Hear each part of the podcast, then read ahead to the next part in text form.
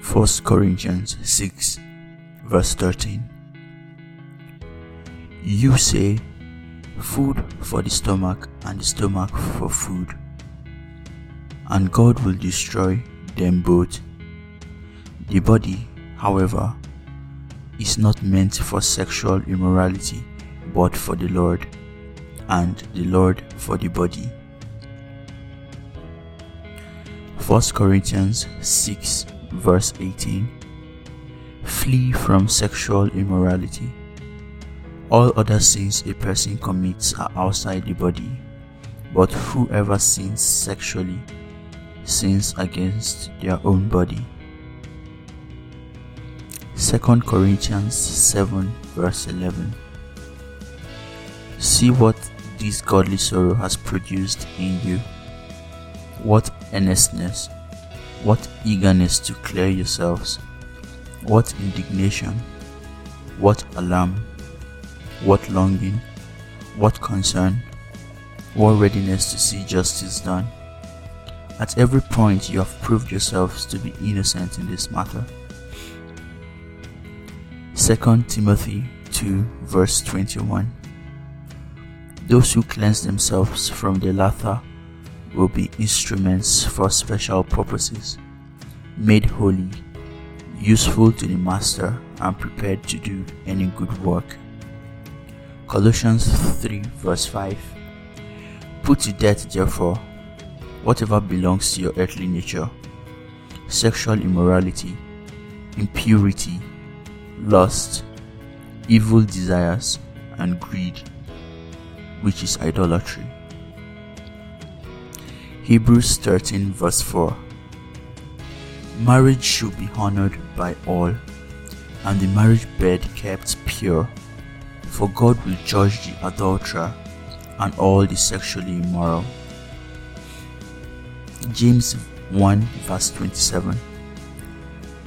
Religion that God our Father accepts as pure and faultless is this: to look after orphans and widows in their distress, and to keep oneself from being polluted by the world.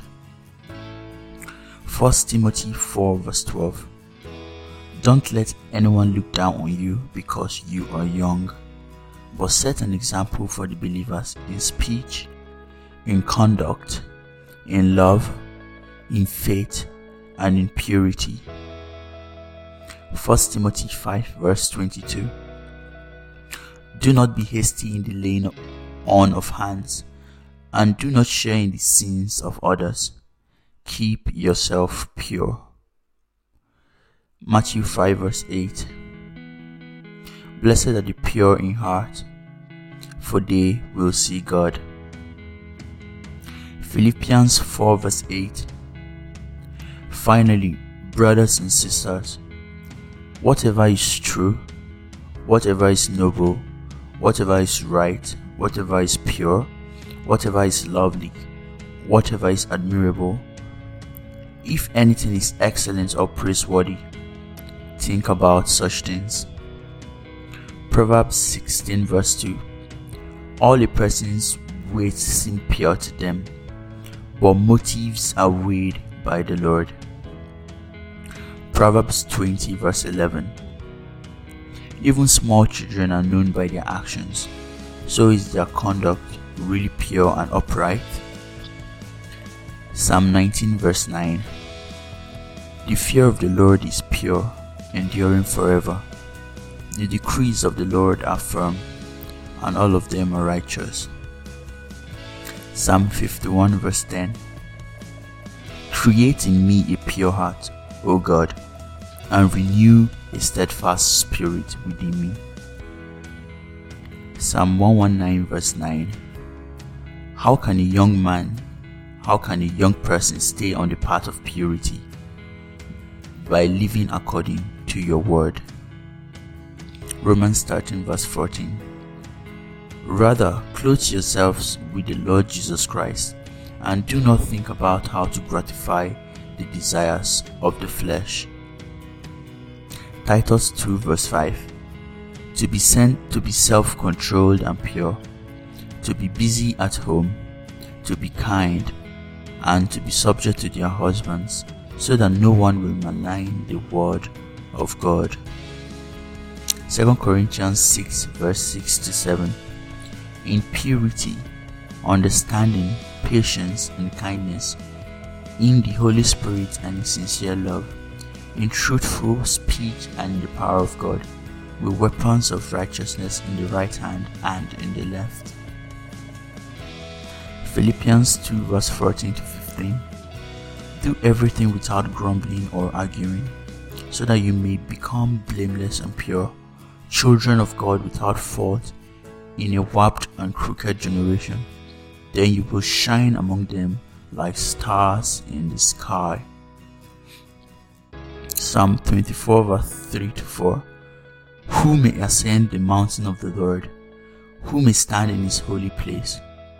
The one who has clean hands and a pure heart, who does not trust in an idol or swear by a false god.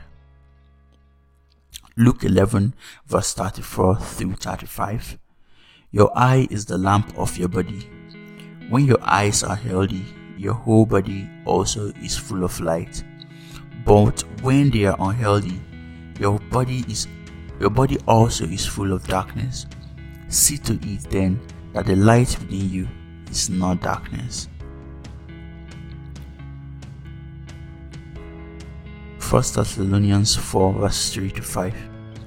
It is God's will that you should be sanctified, that you should avoid sexual immorality, that each of you should learn to control your own body in a way that is holy and honorable, not in passionate lust like the pagans who do not know God.